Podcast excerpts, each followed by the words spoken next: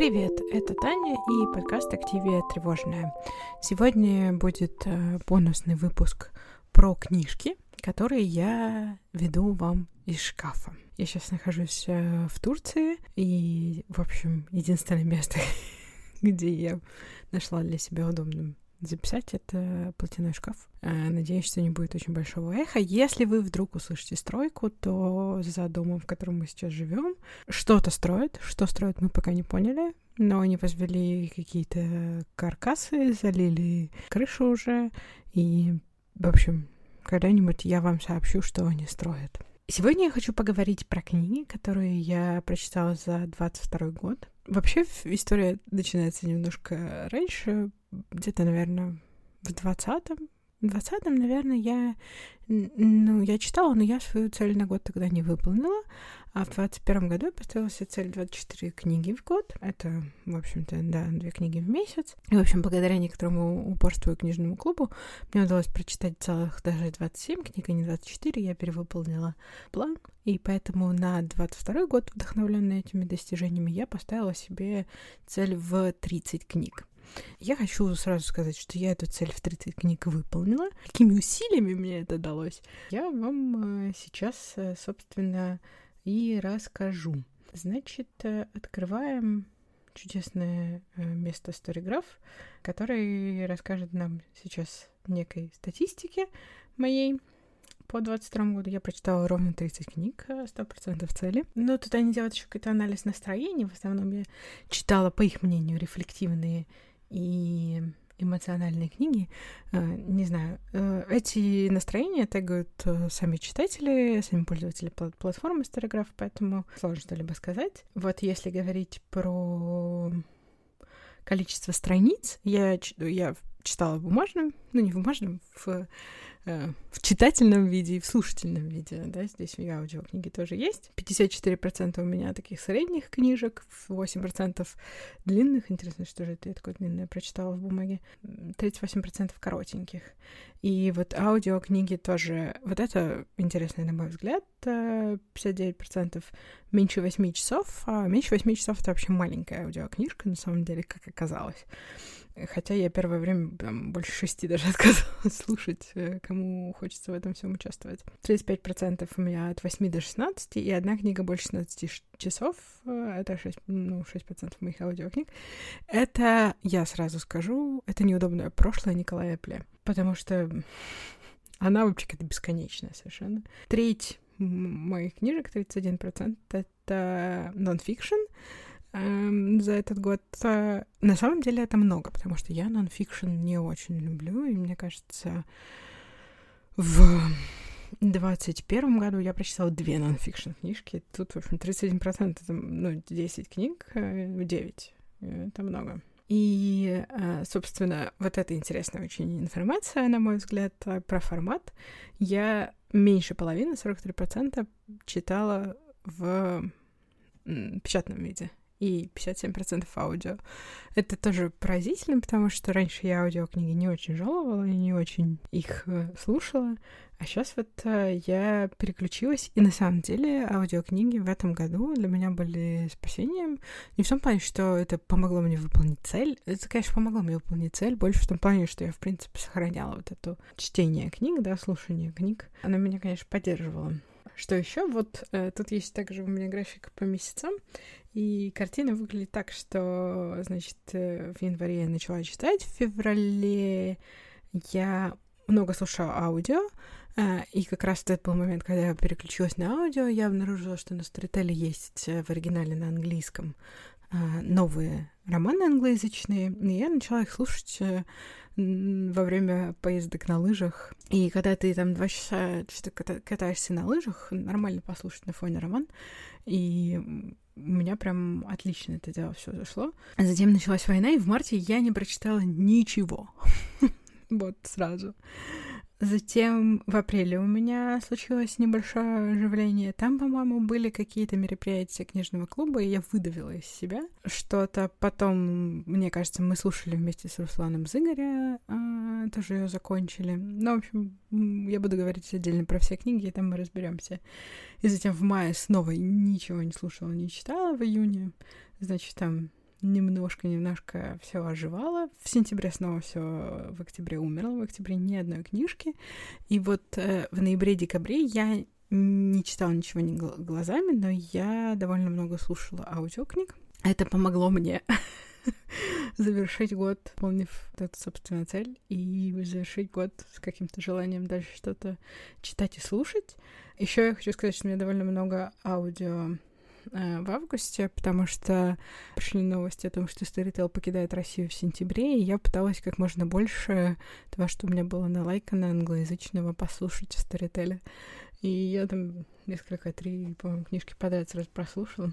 Вот, если говорить о книгах, э, о каждой в отдельности, э, можно пойти по порядку чтения, так скажем. Первая книга была, мы читали в книжном клубе, э, правда, о деле Гарри Квеберта. Это довольно интересный, на мой взгляд, детективный роман. Я не очень много читала детективных романов, и я не очень прихотлива в этом отношении, то есть у меня нет такого, что я прям раскусываю Э, какие-то сюжеты в самом начале, а обычно наоборот. Я никогда не могу найти злодея, и всегда такая, о, вау, э, неожиданно. Этот роман показался мне интересным, хотя вот у нас в книжном клубе отмечали, что он в конце немножко утомляет с количеством сюжетных поворотов. Он, правда, это такая книга, где э, вроде находят, в кавычках, находят убийцу, но еще 30% до конца книги осталось. Ты такой, ну, кажется, нет.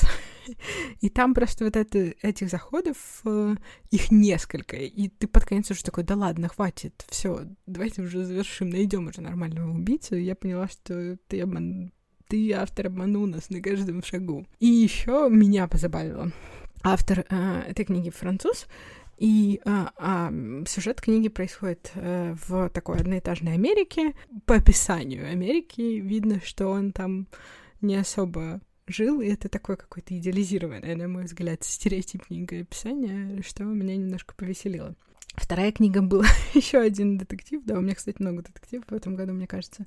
Thursday Murder Club, а, клуб убийств по, чет- по четвергам Ричарда Озмана.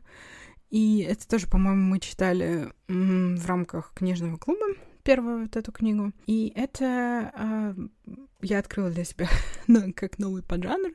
Э, называется Cozy Mystery, то есть такая уютненькая загадка. И это, в общем, детектив наимилейший просто, который ты читаешь без какого-то такого прям, не знаю, нервного напряжения и страха за героев, потому что кажется, что ничего с героем плохого не может произойти. Ну, тут кого-то убили, они это расследуют, но сами герои милейшие люди. В центре повествования находятся четверо пенсионеров, они живут в какой-то такой, ну, там, не дом престарелых, там целая деревня престарелых, то есть деревня, куда съезжают пенсионеры жить. Вот, и там четверо пенсионеров, крайне умилительных а, дедушек-бабушек. Они расследуют убийство это очень мило читать, потому что в некоторых их рассуждениях ты прям узнаешь, как я узнала свою бабушку много где.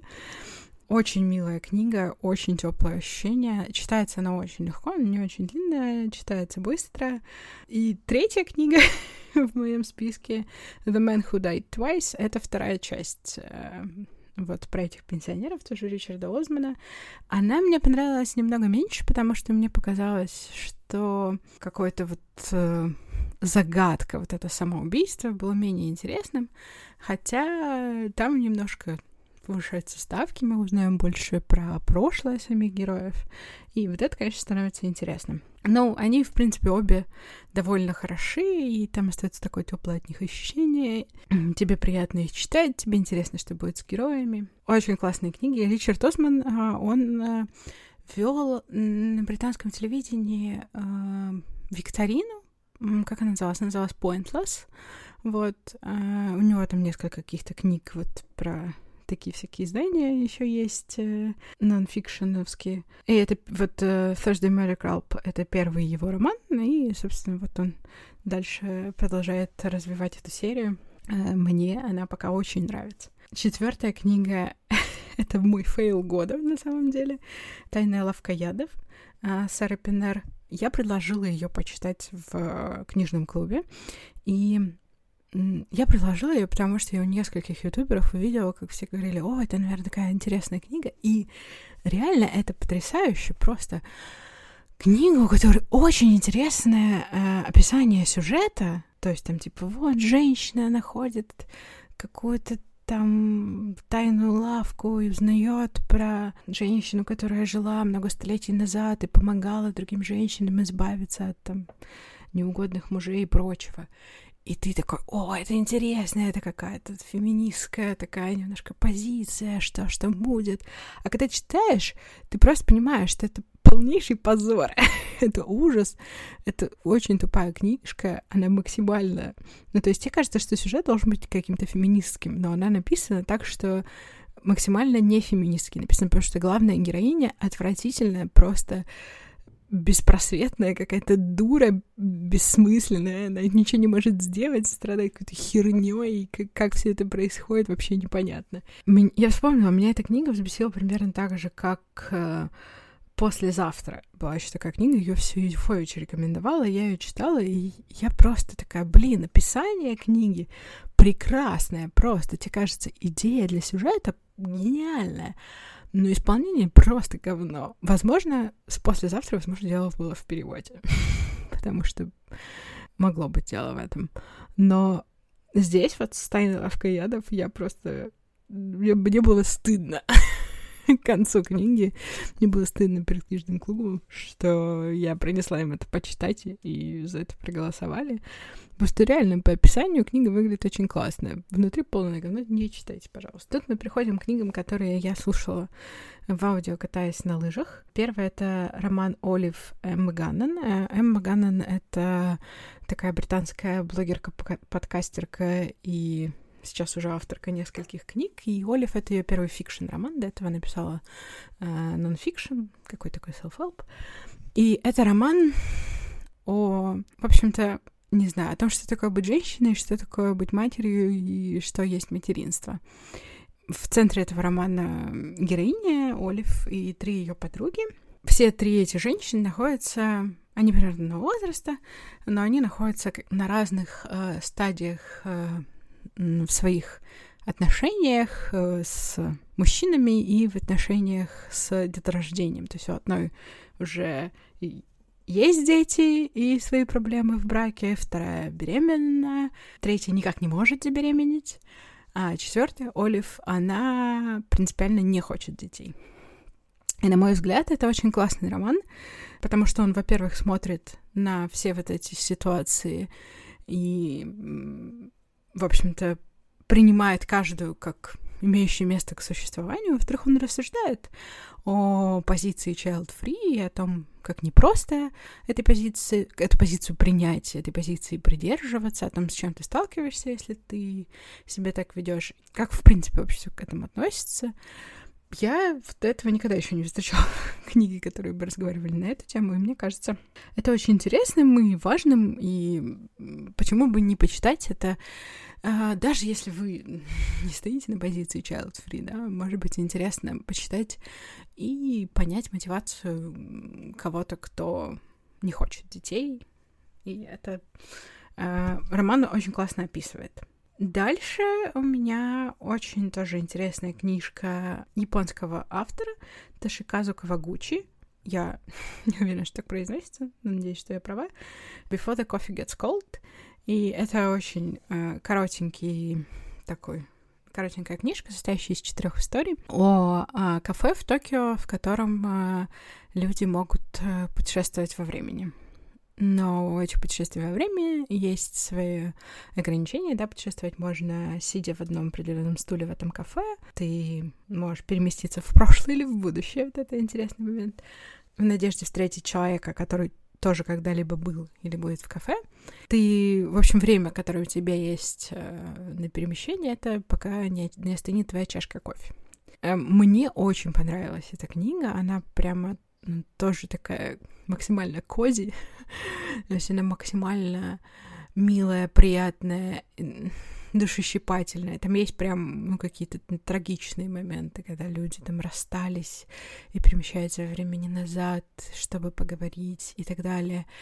Она очень-очень интересная и очень задевающая за душу. Мне было очень эмоционально э, читать. Я прямо посоветую ее. А дальше у меня идет автор японка, и, по-моему, японка, она Саяка Мурата, uh, Convenience Store Woman. Это довольно странный роман про очень странную женщину, и мне кажется, это интересное рассуждение о том, что в общем-то, нормально быть странным, можно быть странным, и человек может э, хотеть заниматься какой-то многим кажущейся бессмысленной или бесперспективной работой просто жить своей тихой жизнью, и, и не надо его долбить своими, значит, идеями о том, что нужно выйти замуж, рожать детей и прочее. Дальше у меня идет, э, мне кажется, это первый нонфикшн пока у нас. This is going to hurt. Uh, Secret Diaries of a Junior Doctor. Адам Кей. Адам Кей, э, он реально отучился на врача, работал врачом, и, в общем-то, эта книга — это его дневник как врача, такой юмористичный, он собирал смешные случаи, и он впоследствии ушел из медицины, и в этой книге он объясняет, почему он ушел из медицины, что привело к тому, что он бросил профессию который посвятил всю свою жизнь. И затем он стал комиком и автором. Я видела его в нескольких передачах, он очень классно шутит. Книга просто потрясающая, она очень смешная, реально. Я хохотала. Там есть один момент где-то в первой половине. Он довольно мерзкий. ну, то есть он смешной, но мерзкий, потому что э, ты понимаешь, что как бы физические последствия для человека реально ужасные. Но, но ситуация смешная.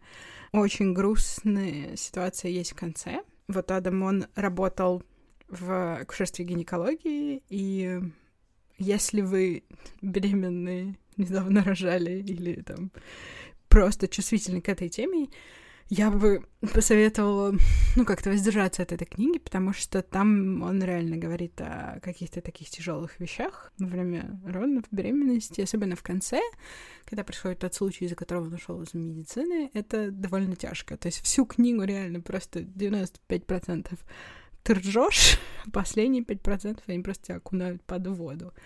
Но книжка очень сильная, очень классная, и мне кажется, интересно будет э, почитать, особенно если вы живете в Великобритании, про британскую систему здравоохранения. Э, очень классная книжка и интересная. Э, вот мы подошли наконец-таки к моменту, где, где уже началась война, э, потому что здесь у нас встречается «Скажи жизни да» Виктор Франкл.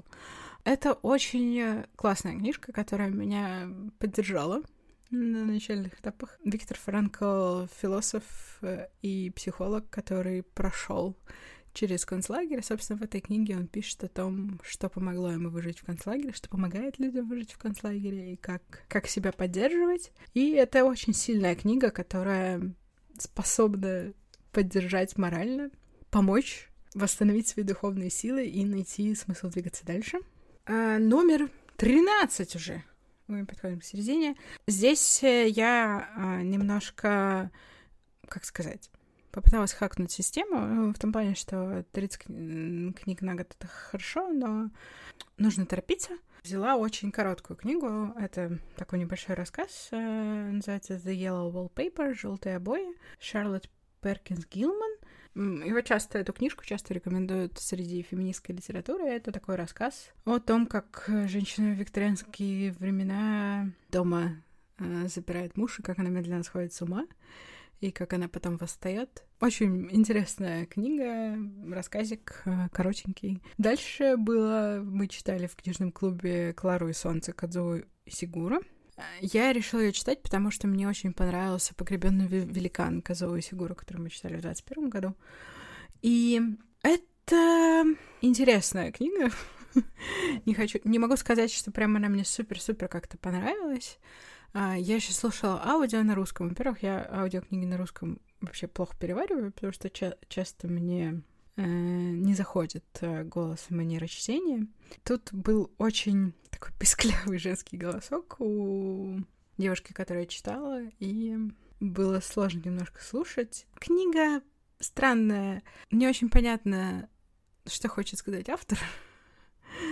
Но а, Казуо Сигуру интересно почитать, потому что у него какие-то такие всегда интересные миры, полные недосказанности, и ты пытаешься разгадать эту загадку. Не могу сказать, что я в Кларе Солнце разгадала, что он хотел сказать, но почитать, может, вы мне расскажете. А, дальше номер 15, середина. У меня идет книга Шанел Миллер «Know My Name. The Survivor of the Stanford Sexual Assault. Case Tells Her Story». Это история э, девушки Шанел Миллер, э, которая была жертвой в довольно известном разбирательстве, судебном разбирательстве с э, сексуальными домогательствами в Стэнфордском уни- университете. И это ее мемуар о том, как все произошло, что она помнит из этих событий, и еще больше, на самом деле, эти мемуары посвящены именно тому, как шло разбирательство, как шел суд, э, как это все было для нее. Вот это для меня было поразительно, потому что м, тут интересно не сколько сама ситуация, да, в которой она оказалась, там чувак попытался ее изнасиловать, она потом проснулась в больнице, и ей сказали, что все, ты теперь проходишь по делу, то ситуация больше интересна с точки зрения имени, именно суда, потому что суд тянулся очень долго, она все это время была в какой-то стадии ожидания, да, с нее там постоянно собирали показания, сначала это все было э, анонимно, она пыталась как-то не говорить на работе, все это, но все равно ты читаешь какие-то комментарии, читаешь новости, все это сваливается на твою семью, э, там сестра ее еще должна была давать показания, и что для нее эта судебная тяжба была очень очень долгой и прямо, типа реально, два года ее жизни убила в никуда. Потом на суде все заканчивается тем, что судья пытается такой, о, ну мы же не будем портить вот такой перспективный мальчик, не будем портить ему жизнь из-за одной ошибки и тролливали, а ее жизнь из-за этой его ошибки уже как бы искорежилась. Кроме того, что у нее там флешбеки и все прочее, она два года просто в лимбо пребывает. В общем, это очень интересное рассуждение на то, что, в общем, система на самом деле на жертву посрать просто. Следующая книга очень, номер 16, очень классный и интересный роман uh, Seven Husbands of Evelyn Hugo, Тейлор Дженкинс Рид. Прямо вот если меня спросить, какая книга мне больше всего запомнилась в этом году, это она. Это прям роман, uh, я читала практически на одном дыхании, он просто потрясающий. По-моему, там действие происходит в 70-х, про актрису Эвелин Хьюго и про ее семь мужей. Она рассказывает историю своей жизни, историю того, как у нее получилось семь мужей. Это просто, просто потрясающий роман. Это он засасывает тебя невероятно. Он очень классно рассказывает про любовь, про привязанность, про все. Я прям очень советую. Шикардосный роман Тейлор Дженкинс Рид. Это прям моя новая любимая писательница. А, дальше номер 17. In Order to Live. Ион Ми Парк. Это нонфикшн, мемуары. Это прям будет uh, паттерн этого года. Я люблю читать мемуары, как оказалось. Нонфикшн, мемуары девушки, которая сбежала из Северной Кореи. И это очень тоже интересная книга. Я, во до этого читала уже одну книгу с воспоминаниями северных корейцев, которые сбежали оттуда. И мне было интересно снова почитать, и она рассказывает много о своем детстве. Она бежала лет в 16, по-моему, или 17. Потом, как она бежит, э, бежит через Китай, там долгие приключения в Китае, потом приспособление в Корее. Мне кажется, эта книга сейчас довольно-таки актуальна для россиян, потому что у нас там рассказывают про злой Запад и злую Америку, и там есть один момент, она говорит, что в школе их там в любом предмете они, значит, все делали с американскими ублюдками. Там она говорит American Bastards. Там на математике надо было посчитать американских ублюдков, сколько надо убить и так далее. И потом она, получается, в 20 с чем-то лет первый раз прилетела в Америку, и она была просто в таком шоке, что эти американские ублюдки идут мимо нее, и им, в общем, не хотят ее убить, им вообще наплевать на ее существование, и она... Деконструкция вот этой лжи в голове, которую тебе вбивали, она... Это очень сложный, очень болезненный процесс. И мне кажется, это интересная книга. Дальше идет э, номер 18 «Неудобное прошлое» Николая Пле. Это самая важная книга, которую только может прочитать сейчас русский человек, россиянин. Мы слушали ее с Русланом в аудио, и нам потребовалось очень много времени, чтобы ее послушать. Она огромная, реально. Она там, не знаю, сколько часов. много. 30. Но это очень важная книга. Это книга, которая говорит э, об опыте других стран, работы с неудобным прошлым, работы с репрессией, работы с э, последствиями войн, геноцидов, о том, что на постсоветском пространстве в России эта работа не была проведена. Работа с репрессиями 37-х годов, 37-х годов, 30-х годов, работа с репрессиями 30-х годов не была проведена, и, э, и это плохо. И эту работу нужно провести. Эту книгу, с одной стороны, очень интересно читать, с другой стороны, очень тяжело читать, потому что ты понимаешь, сколько нам еще предстоит, сколько нам еще надо сделать. Я не знаю, есть ли у общества в России силы и возможности на это. Я надеюсь, что есть, и это будет проработано, и мы выйдем с другой стороны. Номер 19 — вот эта книга, которую я поставила 2 балла хотя, мне кажется, надо было поставить меньше. Руководство к действию на ближайшие дни, Йов Блум. Это, опять же, та ситуация, когда книга по описанию выглядит классно, и тебе кажется, о, классная идея, какую прекрасную книгу можно из этого написать, но автор пишет из этого полную хрень. Откровенно, реально, книга, во-первых, ты понимаешь, что будет уже в середине. Автор не заморачивается что-нибудь новенькое придумать и интересненькое. Во-вторых, книга просто, я считаю, убитый потенциал. Там действие происходит в Тель-Авиве, но ты этого не поймешь. Я поняла, что действие происходит в Тель-Авиве, потому что там называются определенные ге- географические названия, там улицы и так далее. Я была в Тель-Авиве, и я знаю названия этих улиц. И я такая, а, вот в чем дело. И там герои потрясающие, такие, значит, э, стереотипные еврейские бабушки, дедушки, которых можно было бы прямо развить, эту их какую-то еврейскость. И, в принципе, Тель-Авив очень красивый, очень классный город. Почему, блин, действие в нем больше не развить? Книга, слава богу, короткая, не очень жалко время на нее потрачено, но реально полное говнище, не читайте. Это мы читали в книжном клубе, и это та ситуация, когда хреновую книжку в, какой- в кои-то веке предложила не я. Я очень рада. Затем, опять же, в книжном клубе мы читали The Help, прислугу Кэтрин Стокет. И это вот эта классная книжка. Э, это такая книжка про социальное неравенство, про рабство в Америке. Ну, не рабство, про сегрегацию. Уже рабства нету, уже э, все, все там свободные люди. Но все равно. Сегрегация, белое отдельно от черных, э, белые смотрят сверху. Очень классная книжка, советую прочитать. И по ней есть фильм, причем фильм тоже очень классный. Я бы посоветовала сначала прочитать книжку, там есть просто один очень интересный момент, очень смешной, самый такой, типа, остросюжетный момент книги, и он в фильме классно сделан. Но просто, если вы посмотрите фильм, в книге у вас не будет такого прямо запала узнать, что же происходит. Очень классная книжка, она веселая, там главные героини прям огненные, я считаю, обязательно почитайте. А потом посмотрите фильм, фильм тоже классный. А, затем номер 21, э, Михаил Зыгорь «Вся кремлевская рать». Это, опять же, мы слушали с Русланом аудиокнигу. Это, в общем, книга про российскую власть, видимо, с начала 2000-х по 2014. Я очень надеюсь, что Михаил напишет что-нибудь еще про последующие года, потому что очень интересно, что происходит, но мы этого никогда не узнаем. Книга интересная, потому что я, поскольку училась на экономии, и потом работала в банке, и, в общем, в целом интересовалась какими-то экономическими политиками, такими вещами. Немножко знала всяких министров. В основном я знала министров экономики, там, эконом-развития и вот этого всего. Вообще интересно было почитать про странные взаимоотношения с Украиной, с богатыми людьми и так далее.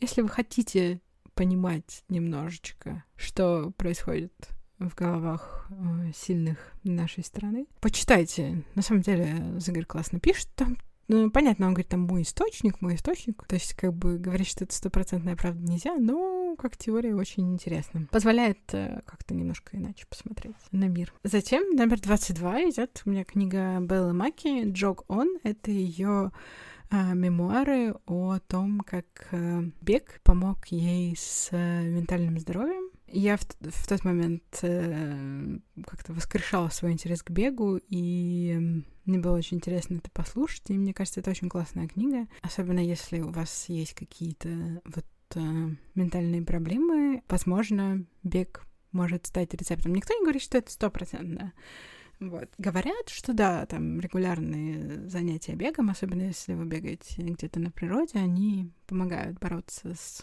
тревожностью и различными другими ментальными заболеваниями. Но тоже у каждого человека работает по-разному. Вот Белла рассказывает о том, как ей это помогло, и мне кажется, это, это очень интересная книга, которая особенно учит о том, что когда она говорит о том, как она начинала, о том, что она буквально вышла и пробежала вдоль дома. И на этом все закончилось. О том, что реально маленькими шажками можно чего-то добиться. Не надо требовать от себя марафона после двух месяцев тренировок. И дальше я прочитала uh, уже fiction, роман Белла Маки «How to kill your family». Я не собираюсь никого из родных убивать. Но это, кстати, очень классный роман. В нем много рассуждений о классовой проблеме, о взаимоотношении бедных и богатых. Uh, возможно, это как-то классовая проблема, она прям сильно применима к британскому обществу. Но, в принципе, это интересная книжка, очень классная книжка о том, как можно изобретательно придумать, как убивать людей. И у нее очень неожиданный и очень прикольный конец. Прям в конце я такая, что? Вот это поворот. А дальше, на 24 месте, э, у меня идет э, The Bullet That Missed. Опять же, Ричарда Озмана. Это его третья книга в серии про клуб убийств по четвергам. Она мне очень понравилась, я бы сказала, на уровне первой. А, там немножко развивается сюжет после второй. Герои начинают более быть взаимосвязаны, тут появляются новые прямо интересные герои. И третья книжка, там интересная, э, интересный случай убийства, не убийства, ну, там, в общем, интересные у них расследования, разные там шпионские игры. Очень классная книга. В принципе, вот эта вся серия Ричарда Османа прям шикардос. Номер 25 э, идет у меня Tales from the Cafe, опять же, Ташиказу Кавагучи. И 26 э, Before Your Memory Fades, э, тоже его же книга. Это вторая, третья часть истории про кафе, в котором можно путешествовать во времени. Вторая книга мне очень понравилась. Третья тоже в целом она хорошая, хотя я уже немножко устала. Но у меня есть такое правило, что, в принципе, не надо читать много книг одного автора подряд. Но они просто довольно короткие, там всего по четыре истории в каждой. Истории такие очень душесчипательные. Они, правда, начинают все друг с другом перекликаться. И вот тут еще была проблема в том, что я слушала их в аудио. Во-первых, у них всех героев японские имена, и у них многих имена на К. И я начала просто их путать в какой-то момент. Да, давно не смотрела аниме.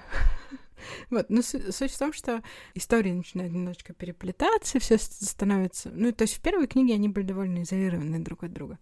А тут все становится такое более... Но больше рассказывается про, сам... про условно, механику путешествий, про какой-то лор всего этого мира.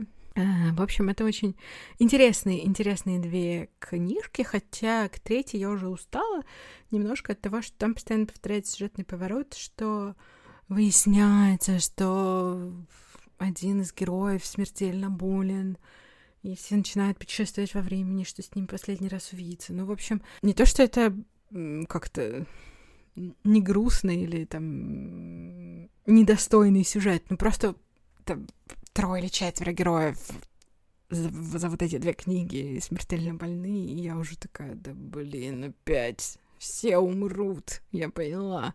Причем не говорится, чем они смертельно больны. Просто смертельно больны. И просто умерли. Все. В аниме, в принципе, так же бывает. И дальше у меня идет еще один роман uh, Тейлор Дженкинс Рид Дейзи Джонс and the Six. Это уже uh, роман ее, мне кажется, он больше про 80-е. И это роман про рок-группу. Опять же, шикардосный роман, потрясающий просто про любовь, творчество, алкоголь, наркотики и рок-н-ролл. Кроме того, он написан как типа нон-фикшн, как документальный роман об истории вот этой рок-группы, построенный из их интервью. Я слушала в аудио, и там каждого героя озвучивает отдельный актер, и это невероятно интересно, особенно прикольно написано, когда там один момент э, с точки зрения разных героев, и они видели все совершенно по-разному. То есть вот, да, восприятие об отношении. Очень классный роман э, Тейлор Дженкинс Рид, прям моя любовь. А, у меня скачаны еще две ее книги, которые из той же вселенной. На самом деле, как бы у нее это типа одна вселенная, и там есть э, ну вот, э, Seven Husbands и Дейзи Джонс, они находятся типа в одной вселенной, и там есть какие-то второстепенные персонажи, которые у них перекликаются, повторяются, какой-то журнал там появляется в, и в той, и в другой книге. В общем, это типа одна вселенная, такая фикшн-вселенная а, звезд. Вот, у нее еще есть в этой же вселенной еще два романа, я собираюсь их прочитать, потому что она потрясающе просто пишет, я считаю, что гениально. Затем я решила тоже хак хакнуть систему. 28-я книга. Маргарет Этвуд «My Evil Mother». Это очень короткий рассказ а, ну, просто Маргарет Этвуд, а, наша икона феминизма, а, самая потрясающая женщина. Это довольно короткий ее рассказ, аудиокнига где-то час занимает. Я решила что-то покороче, чтобы хакнуть систему. И, в общем, это такой рассказ о материнстве и желании защитить своего ребенка всеми силами. Он интересный, он прикольный, он короткий, веселый. И, в общем, Маргарет Этвуд всегда хороша. Uh, номер 29. У меня интересные еще одни мемуары, нонфикшн. Uh, Джанет Маккерди «I'm glad uh, my mom died». Я рада, что моя мама умерла. Я не собираюсь убивать никого из своей семьи. Это просто случайность. Джанет Маккерди играла в э, сериалах на Nickelodeon iCarly и Sam and Cat, по-моему. Я не смотрела, у меня не было Nickelodeon в детстве, я не смотрела эти сериалы, понятия не имею, о чем идет разговор. Но мне стало очень интересно почитать эту книгу, потому что это книга а, об абьюзе детей и сложных отношениях с родителями, и она прям классная. И ее можно читать даже если ты не знаешь э, ничего про нее. Она рассказывает всю свою биографию в этой книге и сложные отношения со своей мамой. Мне было очень интересно это почитать, потому что во мне это откликалось не- некоторыми моментами. У ее мамы был рак, и мама, в общем-то, побудила ее пойти стать актрисой, когда она была маленькой, потому что мама сама хотела стать. И у них были такие абьюзивные отношения в том плане, что Джанет смотрела на маму, значит, снизу вверх с открытым ртом и была готова делать все, что мама скажет, чтобы мама была счастлива. Мама, она такая всех, значит, присылала дома. А, собственно, пока мама не умерла, эти отношения, ну, градус абьюза, конечно, снижался с возрастом, но все равно они продолжались, и Джанет там продолжала играть в кино, хотя она этого не хотела, и сейчас она ушла из актерской деятельности. Во мне откликалось моменты, когда мама ее побуждала худеть, потому что, во-первых, ей надо было оставаться маленькой худенькой, чтобы дольше играть детские роли. И во-вторых, чем дольше она оставалась типа ребенком, тем дольше мама могла, могла ее контролировать. Мама ее побуждала худеть. Они там считали калории и жили на тысячу калорий в день. И для меня это очень сильно срезонировало, потому что моя мама побуждала меня худеть. Не, не настолько То есть это не было таким каким-то насильным, и я всегда могла отказаться, и я в итоге с этого всего слезала, но... Да, но для меня это было очень интересно почитать, потому что впоследствии для Джанет это привело к анорексии, потом к булимии и вообще к годам восстановления. И для меня это очень интересно почитать в том плане, что для меня это подтверждает мою какую-то теорию, что вот эти все какие-то ограничения и засратность головы в плане того, что надо похудеть, они в твоей взрослой жизни потом приводят к вот этим всем травмам. И это очень интересное рассуждение на тему того, что, в принципе, мне кажется, ну, вот я сейчас это почитала, не надо делать из детей звезд. Я, на самом деле, меня дичайше просто как-то шокируют, расстраивают наши гимнастки и фигуристки, которые там 15-16-летние девочки катаются, они катаются по, там, по 12 часов на льду в сутки, они ничего не едят, их тренера абьюзят только так, и но они выигрывают золотые медали, а потом к 20 годам э, у них э, травмировано все, что только можно, они больше не могут касаться и как бы их списывают. Еще в прошлом году, когда была Олимпиада зимой, я помню, что моя мама всегда с таким восторгом смотрит фигурное катание, а я не могу смотреть. Я не могу смотреть на этих детей, у которых нет детства, которых, возможно, за... ну, мотивирует родитель заниматься спортом, типа, о, ты можешь прокормить всю семью, потому что вот, вот в этой книге это было так, ты будешь актрисой и прокормишь всю семью, у нас мало денег. Я знаю про абьюз. Я, со мной этого никогда не было, но у меня была подруга, и я занималась гимнастикой, я видела профессиональных гимнасток, потому что я была в любительской группе, всем было насрать просто, что я там делаю.